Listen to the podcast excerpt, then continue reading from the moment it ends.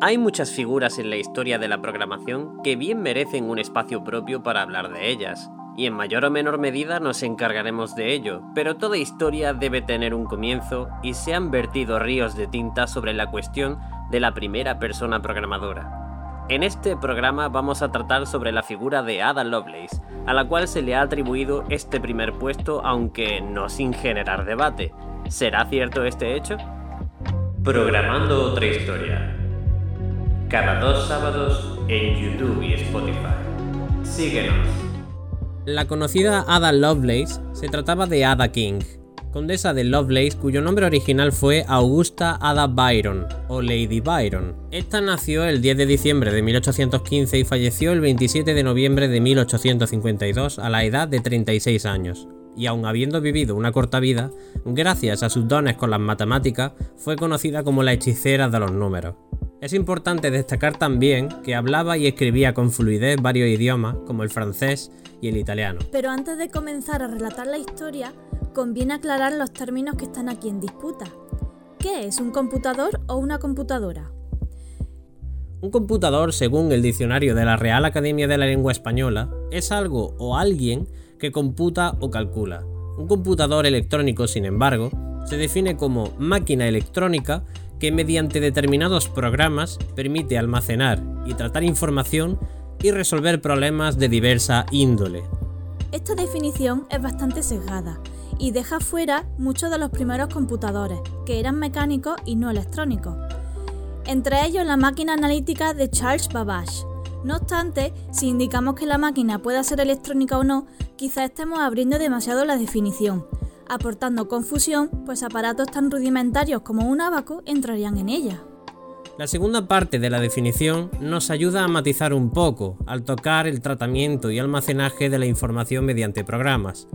Aunque los primeros computadores no disponían de programas propiamente dichos, estos ejecutaban instrucciones introducidas a través de tarjetas perforadas o mediante una consola.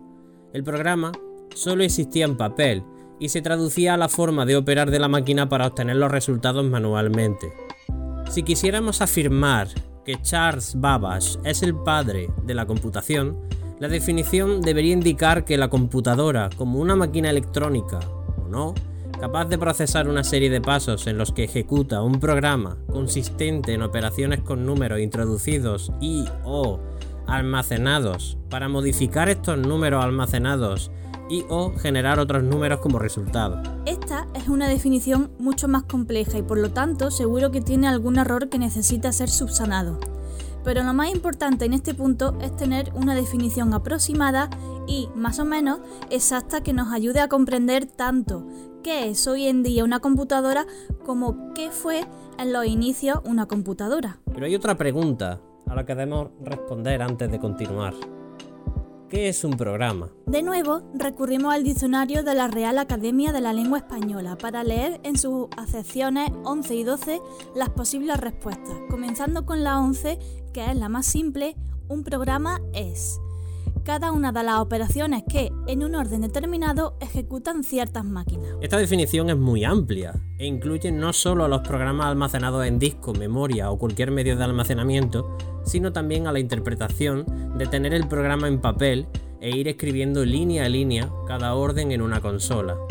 De hecho, en relación a esto, Alan Turing publicó sus intentos de hacer un programa para las máquinas de la época en la década de 1950 su implementación no fue posible, pero demostró su efectividad a través de una larguísima ejecución a mano en una partida de ajedrez contra Alex Glenny, en la que Alan iba haciendo los cálculos a mano y simulaba ser una máquina, leyendo cada instrucción y realizando un cálculo, modificando los datos y dando el resultado manual del posible movimiento a realizar. Por lo que, si consideramos un programa como la expresión de los pasos a realizar por una máquina, con la organización de los datos, dónde se guardan, cómo se toman y la forma de sus operaciones, podemos considerar cualquier definición de estas características como un programa y a quien lo especifica como un programador. Entonces, ¿dónde surge la controversia?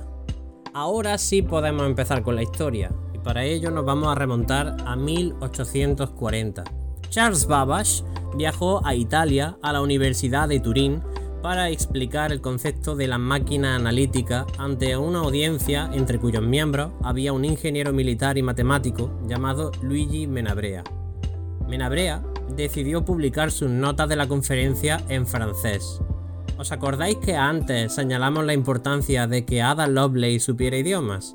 Adivinad a quién se le encargó la traducción de este texto del francés al inglés. Exactamente. Esta, además de traducir el texto, agregó un apéndice mucho más extenso e interesante, consistente en siete notas etiquetadas de la A a la G. En estas notas es donde se encuentra el algoritmo para el cálculo de los números de Bernoulli. Este algoritmo, según el historiador Michael R. Williams, puede ser usado en una máquina de cálculo mecánico por lo que parece un programa válido para una computadora. Si aceptamos este algoritmo como un programa válido, debemos considerar a su creadora la primera programadora, ¿no? No es tan sencillo. El historiador Doron Swade, un prominente experto mundial en el trabajo de Charles Babbage, intenta zanjar la polémica con nuevos datos mostrados en el simposium del segundo centenario del nacimiento de Lovelace. Confirmo que la evidencia del manuscrito muestra claramente que Babbage escribió programas para su máquina analítica en 1836 y 1837, es decir, entre 6 y 7 años antes de la publicación del artículo de Lovelace en 1843. Hay alrededor de 24 programas con características idénticas a las del famoso primer programa de Lovelace.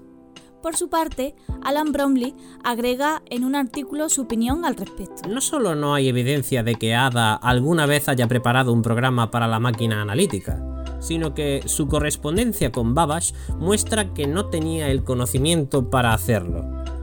Con estas afirmaciones tenemos dos problemas, porque mientras el algoritmo de Lovelace es fácil de encontrar en Internet, estos 24 programas de Babbage no lo son. Entonces, como primer problema, debemos tener fe en lo que nos cuentan los historiadores y asumir lo que ellos dicen.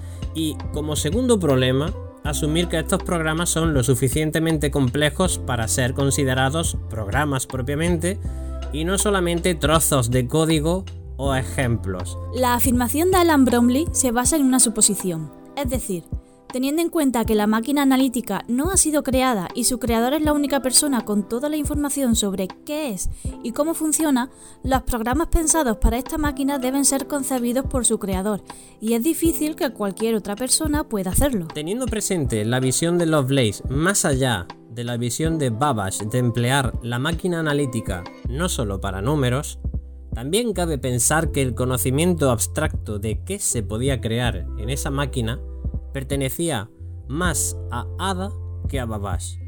La controversia va incluso más allá porque el biógrafo y escritor Benjamin Gully dijo que la polémica es complicada por el hecho de que la gente ha intentado hacer de la aportación de Lovelace una cuestión de género. Así que te toca decidir a ti. Basándonos en lo expuesto superficialmente, ¿crees que Ada fue realmente la primera programadora? Déjanos un comentario con tu opinión. Y antes de terminar queremos dejar claro que sea o no la primera programadora, Lovelace hizo grandes aportaciones y su figura merece ser recordada también por sus otras aportaciones. Según el historiador Swade, la obsesión con el programa de Bernoulli por parte de aquellos que desean promover la figura de Lovelace ha oscurecido mucho la contribución mucho más significativa que hizo, una comprensión original de dónde reside el poder y el potencial de las computadoras.